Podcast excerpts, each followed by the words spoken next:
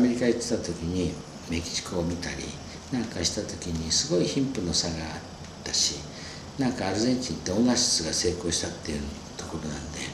なんか憧れみたいで行ったんですけどね、まあ、半年ぐらいブラブラお金もあったんでブラブラしたんですがそのうちちょっとあのよドルとペソのその当時通貨のインフレがすごい国だったんであの闇ドル禁止令というか普通傘で看病というか両替をする町であるんですがそれが禁止になってところがその時にファンビン・マルティンっていうか外務大臣その時の外務大臣ですねアルゼンチンの講演しててまあなんか日本の代表というかまあ商売しようよということでその闇ドルというかそれの商売を始めそれが結構まあ結構というか裏の商売ですがそれで儲かったお金をどうしようかと思ってる儲かってる時に政変が起こって僕は捕まってしまう。でアルゼンチンの、まあ、お金を出して、まあ、監獄からって2日ぐらいですよね。まあいたんですけれども、まあ、すぐ出してもらって。で残ったペソで、家具とかアンティークのそういうものをあのヨーロッパのものですが買って日本に持ってでちょうどデパートでいろいろなヨーロッパ店っていうのがあったんでそこで換金する意味でそこで放出してお金を変えてったと。ですからアルゼンチン時代はまあ毎日遊んでたというかただ本当にいろんなことで政治とこんなインフレっていうすごいか、まあ、政治がこんなにね裏金を使ったりまあ儲かる政治家とお金とじゃないけれどもすごい国なんだなと。南米ってこういう国なんだ今は違ってるんでしょうが、まあ、やっぱりそういうとこあるんでしょうね。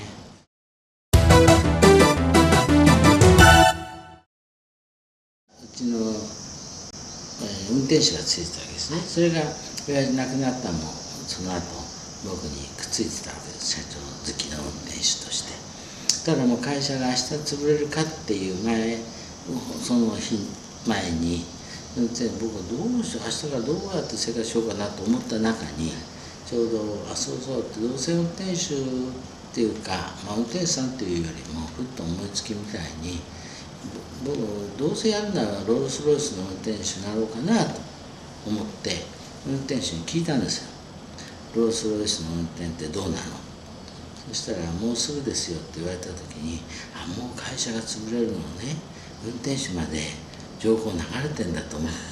これはやばいと思ってそれですぐ決断して会社を売りに行ったんです、まあ、売れるような会社はないんですが、まあ、それを言葉巧みに。そういう時燃えるんですね、まあ、自分が作った借金じゃないからまあ命まで取られまいというぐらいな気持ちでうまくいきましてね、まあ、それは今でも会社残ってるしただ自分はその後に会社を作って、まあ、その喫茶店から始まってっていうところですね。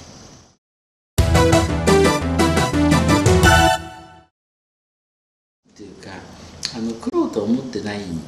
その楽しいですよ。ですから僕はその後車ライトバンの80万円のライトバンを20ヶ月払いで買ったんですよ。それで僕はその代表取りの非常勤なんで役員会行くんですがねそしてまあこの人はもうダメだとまあいう思いますわな。金もないしライト版で仕入れしてその帰りに役員会行くんだから、まあ、会社としてはこんなのが役員ねいられること自身が恥であるぐらいな話でこれは絶対復帰しないというのがそういう意味ではロールス・ロイスじゃないけども別にあのその意味でね今キャラそのリムジンに乗ってるのはその役員会にリムジンで行った時みんながびっくりしてましたけどね。